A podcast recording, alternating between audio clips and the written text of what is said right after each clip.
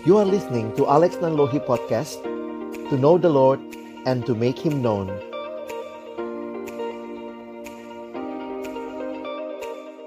Saya ketemu dengan uh, mahasiswa yang dia bercerita ketika dia memakai atribut Kristen salib, kalung salib, malah ada dosen yang bahkan katakan uh, tolong lepas ya kalau saya ngajar gitu. Karena hanya karena dia tidak suka lihat salib itu. Apakah ya. menderita bagi Kristus akan selalu menjadi bagian kita sebagai orang percaya? Kita ngomongin tentang hari ini gak enak loh. Menderita itu nggak enak sih ya.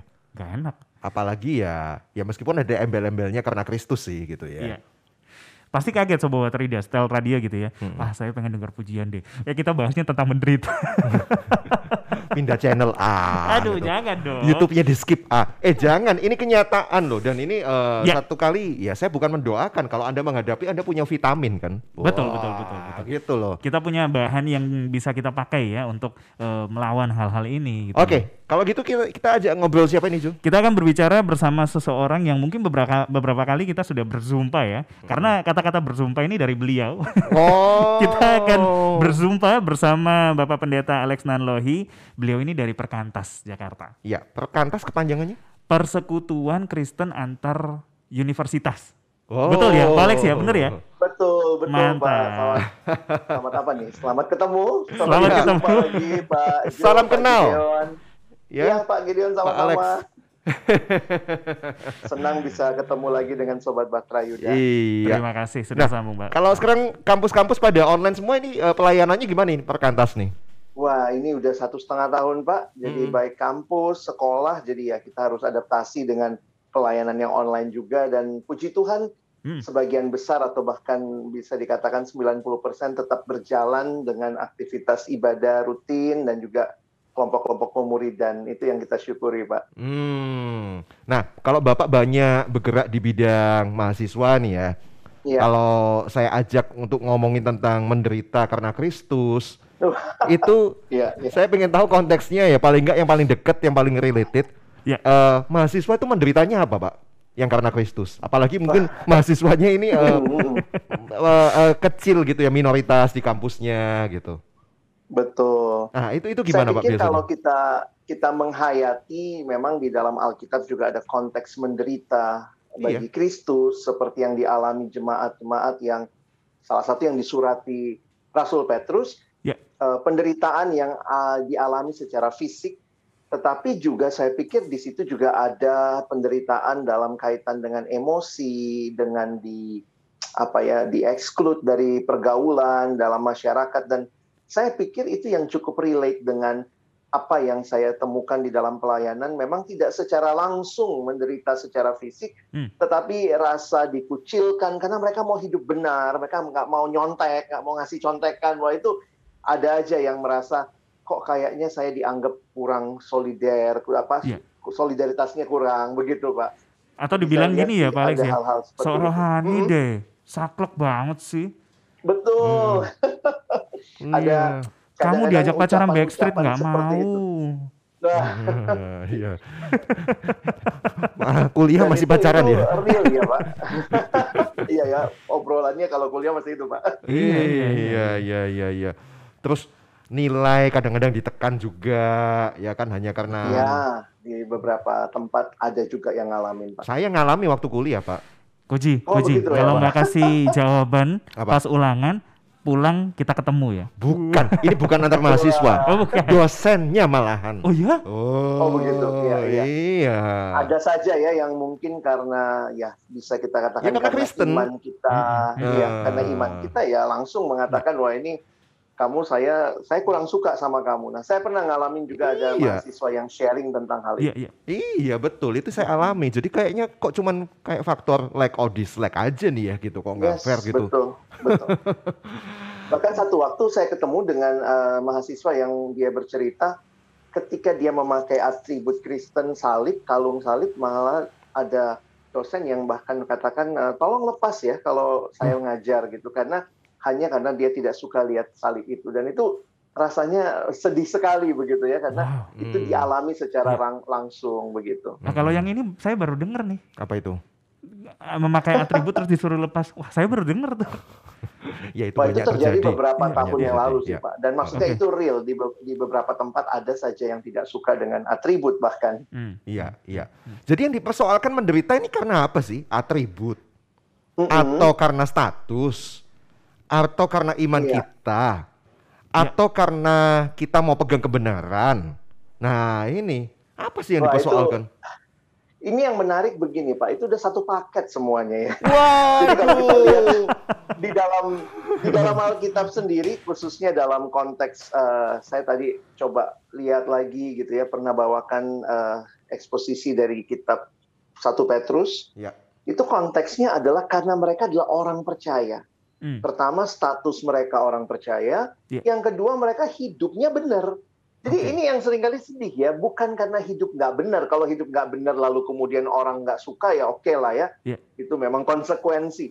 Tetapi karena mereka justru mau hidup dalam kebenaran mm -hmm. dan bahkan mungkin juga kalau ya di dalam uh, budaya tertentu ketika status ada, uh, tindakan ada, bisa jadi atribut juga ada begitu ya. Mm. Sehingga mungkin atribut-atribut itu pun juga jadi sesuatu yang membawa mereka ke dalam penderitaan hanya karena mereka adalah orang-orang yang misalnya mengaku uh, percaya meninggikan salib Kristus. Jadi itu saya pikir uh, paling paling sederhana gini Pak, bahwa karena nama Kristus, hmm. nama Kristus yang melekat dalam identitas, dalam atribut, mungkin dalam kehidupan yang dilakoni, dan orang tidak suka dengan itu, maka kemudian menganiaya, hmm. mengopres, atau bahkan dalam social uh, masyarakat me me menyingkirkan dari pergaulan bahkan perdagangan pada waktu itu kalau dia Kristen maka tidak dapat jatah dalam perdagangan eh, seperti iya. itu terjadi dalam sejarah. Iya, hmm. itu saya sempat sharing sama Jonathan juga. Saya di perusahaan uh. juga ngalami juga sih Pak kayak gitu.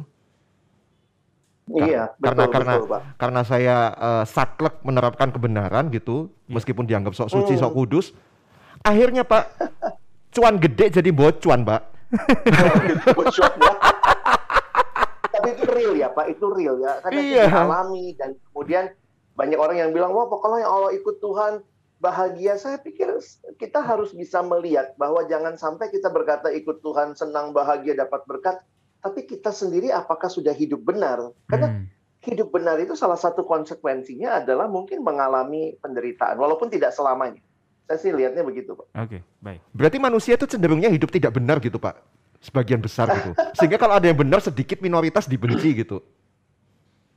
Iya, saya saya harus katakan bahwa tidak semua konteks seperti itu. Kita tetap melihat Tuhan memberikan nilai-nilai yang umum bahkan di masyarakat di dalam semua ah. kepercayaan sehingga kita jadikan nilai yang common ya sama-sama bicara kebenaran, keadilan, keindahan, karena itu kita tetap syukur ya ada ada ada pengadilan, ada yeah. tempat di mana kalau kita uh, punya pergumulan ketidakadilan, tetapi realitanya di pengadilan sendiri pun juga bisa terjadi pemutarbalikan kebenaran atau bahkan pelanggaran hukum. Nah ini yang yeah. realitanya ada anugerah umum yang Tuhan berikan, tetapi kita pun harus siap. Saya pikir itu yang Alkitab ingatkan, harus siap menderita karena tidak semuanya akan senang dengan kebenaran Tuhan. Oke, okay, baik. Yang saya tangkap kita ini uh, sebagai manusia itu memang sudah jatuh di dalam dosa oh. kan memang. Hmm. Dan kita ini punya Betul. tendensi untuk menyukai yang salah. Hmm, nah, nah itu yang begitu saya. Tuhan datang, itu seperti gini loh, kayak kita ini maling ketemu sama polisi, pasti nggak suka. Hmm, Kalau bisa sama, polisinya dihabiskan. Betul.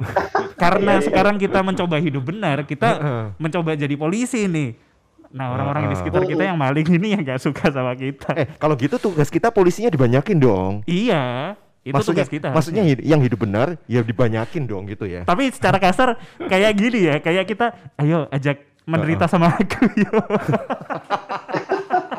Cari teman untuk menderita ya. Karena gini, di satu uh, sisi saya ya. pikir ini Pak, di satu uh, sisi memang juga di dalam Alkitab diingatkan untuk tidak meninggalkan persekutuan di tengah penderitaan. Hmm, Jadi baik ketika ada anak-anak Tuhan yang mau hidup benar, sering kali kan di dalam dunia ini kita tuh kayaknya kok jadi sendirian. Makanya Tuhan ingatkan untuk bagi saya menarik waktu memperhatikan kalimat Yesus, kamu adalah garam dunia. Yeah. Bukan sendiri, tetapi ada plural di situ, kamu. Jadi yeah. istilahnya satu sisi juga stay in community yang mau sama-sama hidup benar. Itu saya pikir jadi kekuatan kita di tengah semua yang kayaknya di sekitar kita pengennya hidup nggak benar gitu iya, ya. Iya, iya. Wow. Oke, oke. Nah, saya kutip Filipi 1 2 uh, 29. Ya, sebab 29, kepada kamu ya. dikaruniakan bukan saja untuk percaya. Kita percaya kepada Yesus itu kan karunia hmm, gitu, hmm. ya kan? Betul. Uh, bukan saja untuk percaya kepada Kristus, melainkan juga untuk menderita untuk Dia. Nah, ya. ini menderita untuk Dia. Maksud saya begini. So kenapa sih dengan Kristus gitu loh? Kalau kita flashback hmm. lagi gitu ya. What's wrong with Kristus? Sehingga ketika orang menjadi uh, pengikut teladannya, akhirnya harus menderita gitu. Nah, hmm. ini ini bagaimana nih Mas? Kalau saya boleh tambahkan ayat lagi, Pak, yang bicara persis hal yang sama iya. dengan konteks yang uh, di, dituliskan oleh Rasul Petrus tadi, Paulus yang iya, menulis ya. Paulus, ya. Jadi kadang kalau pikir iya ternyata semua uh, murid Yesus ini atau orang-orang yang melayani Yesus punya pemahaman yang begitu tegas tentang penderitaan. Hmm. 1 Petrus 2 ayat 20. Ya. Sebab dapatkah disebut pujian jika kamu menderita pukulan karena kamu berbuat dosa? Hmm. Tetapi jika kamu berbuat baik dan karena itu kamu harus menderita, maka itu adalah kasih karunia pada Allah. Nah. Jadi kalau kita gabungkan pengertian ini, saya pikir sekali lagi hidup serupa dengan Kristus yang menjadi tujuan kita. Orang-orang yang sudah di dalam Tuhan, sudah dibaharui, kita pengennya hidup serupa Kristus. Itu bukan hidup yang disukai dunia yang sudah jatuh dalam dosa. Iya, iya. Dan ya. saya pikir di situlah uh, apa ya per apa ya pertentangan yang akan kita alami selama kita hidup bagi Allah dan ini istilahnya selalu akan jadi uh, our battlefield. Mm-hmm. Peperangan rohani kita terus-menerus dan ya Tuhan sudah berikan banyak uh, perlengkapan sih saya pikir itu yang harusnya kita ingat mm-hmm. juga. Mm-hmm perlengkapan bukan tembak, bukan bom ya, tapi ini perlengkapan senjata Allah ya. Iya kan, Pak? Perlengkapan senjata Allah gitu loh. Salah satunya pedang kebenaran, ya kan? Ya, firman Tuhan, Pak ya. Iya, firman Tuhan dong. Nah, jadi uh, uh, ini semacam kayak battle yang uh, berulang, yang polanya itu dimulai ketika Yesus hadir. Ya. Atau juga banyak ahli-ahli Taurat gak suka gitu ya. Betul, betul. Hmm. Nah, dan dan kalau kita kita melihatnya dalam dalam kacamata iman seperti yang Paulus katakan bahwa di balik semua ini sebenarnya ada si jahat yang sebenarnya paling tidak suka hmm. kita hidup seperti Kristus. Jadi memang mungkin peperangan kita yang Paulus ingatkan di Efesus bahwa bukan melawan darah dan daging semata-mata, hmm. tetapi melawan penghulu-penghulu dunia ya, penguasa-penguasa kerajaan angkasa. Saya pikir itu satu satu gambaran yang diberikan bukan untuk menakut-nakuti kita, mm-hmm. tetapi untuk menyatakan, ayo nih, the battle is real. If you want to live for Jesus, then the battle is real. Mm. Tetapi yang menarik begini, kalau kita membedakan ini dalam pengertian uh, ini ya, dalam kehidupan ada dua jenis kalau kita bicara perang ya. Yeah. Ada yang kalau bahasa Inggris pakai istilah battle yeah. sama war. Mm -hmm. Nah, sebenarnya battle itu bisa jadi sebenarnya peperangan atau pertempuran yang single-single yang satu-satu gitu. Hmm. Battle, battle, battle. Kalau war itu adalah meluas.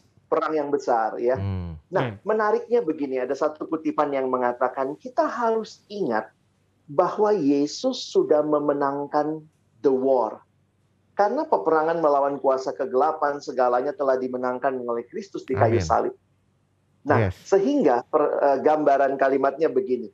We may lose some battle, but keep in our mind Jesus has won the war. Wow. Kita mungkin kehilangan beberapa peperangan yang kecil ya. ya. Kadang-kadang kita juga nggak siap menderita. Aduh, kita gagal nih. Eh, nyontek deh jatuhnya. Kita jadi ikut ngomong jorok juga. Tetapi ketika kita sadar, kemudian kita bangkit lagi. Kenapa? Karena Tuhan sudah memenangkan pertempuran ini dan itu harusnya menjadi drive yang mendorong kita untuk terus siap berdiri dan maju dalam peperangan atau dalam battle selanjutnya. Oke. Okay. Wah, saya jadi paham nih bedanya war sama battle. Iya, yeah, iya. Yeah. Ya, jadi uh, battle-battle kita itu ya mestinya lebih kecil daripada war yang Tuhan sudah selesaikan yes, gitu ya. Yes, yes. Yeah. Tapi okay. that battle is real ya. That battle, battle is real. Kadang-kadang uh. Kadang-kadang kita pikir, wah Tuhan sudah memenangkan, ah ini mah nggak ada apa-apanya, pokoknya kalah pun nggak masalah. Jadi kadang-kadang ada yang begitu juga, Pak. nyerah aja kalah kan Tuhan udah. Ah, kan malah keseret, Pak. kan malah jadi keseret. itu mindset yang salah itu. kekuatan.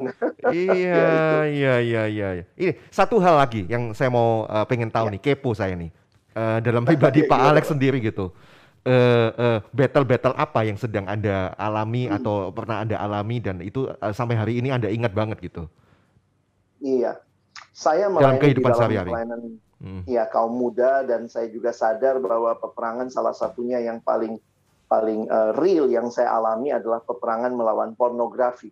Hmm. Saya terjebak dalam yeah. pornografi sejak uh, 5 SD dan itu hmm. jadi peperangan yang real sekali bahkan uh, boleh dikatakan sampai di awal-awal kehidupan kekristenan saya uh, waktu saya bahkan sudah menjadi hamba Tuhan juga itu sangat real hmm. dan kemudian uh, ketika harus me bergumul me melihat bagaimana jatuh bangun lagi jatuh tapi akhirnya saya kemudian melihat bahwa iya ya Tuhan memberikan firman-Nya tentu untuk terus menolong saya hidup kudus dengan apakah seorang muda mempertahankan kelakuannya bersih, menjaganya sesuai firman Tuhan, Mazmur 119 ayat 9. Lalu kemudian Tuhan kasih komunitas dan itu menjadi eh, orang-orang yang yang care, peduli dan belajar melihat saya apa adanya gitu. Kadang-kadang kita kan pengen tampilnya jadi Superman rohani ya. Saya hmm. nggak hmm. punya dosa, saya hamba Tuhan hebat loh, Bos. pembicara besar di mana-mana begitu.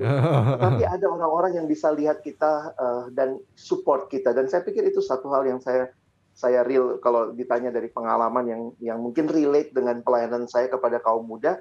Yeah. Sehingga saya juga sekarang bisa lihat tuh kalau ada yang bergumul dalam kejatuhan pornografi, ya I've been through, tapi saya juga terus harus berjuang karena mm ya ini ini bukan sesuatu yang kalau kita di otak kita kontrol alt del format titik dua hilang semua ya tapi ini yang Tuhan yeah. bilang that battle is real mm. uh, pakai senjata Allah yang sudah diberikan mm. mungkin yeah, itu yeah, pak iya iya kon, kon saya saya koreksi pak kontrol alt del tadi kontrol Adel. Sebentar kalau kontrol Adel mati semua. Lo iya mati semua hilang gitu kan. Enggak, waktu-waktu uh, Anda nggak buka pornografi lagi itu kan menderita ya. Awalnya kan enak ya. Iya, betul. betul. tersiksa loh, Jo. Ya. Kayak kayak butuh apa ya? Kayak butuh asupan ganja lagi gitu ya kan. Hmm. Adiksi kan, Pak? dan adiksi itu adalah penderitaan yang ketika kita mau hidup bagi Tuhan dan kita kadang-kadang beberapa orang saya harus katakan ya kita butuh pertolongan orang lain. Hmm. Kita nggak ah. akan bisa, bukan nggak akan bisa ya, tetapi kita kita kita harus sadar bahwa uh, ya accountability itu jadi penting yeah. untuk kita ya, Alkitab bilang saling mengaku dosa bagi saya yeah. itu itu real. Baik, baik. Ya, ya, Ini ya. satu topik yang menarik kalau misalnya kita menjurus ke sana harus kita telepon lagi nanti ya. Kita bahas spesial okay. tentang ini. ini menarik ini.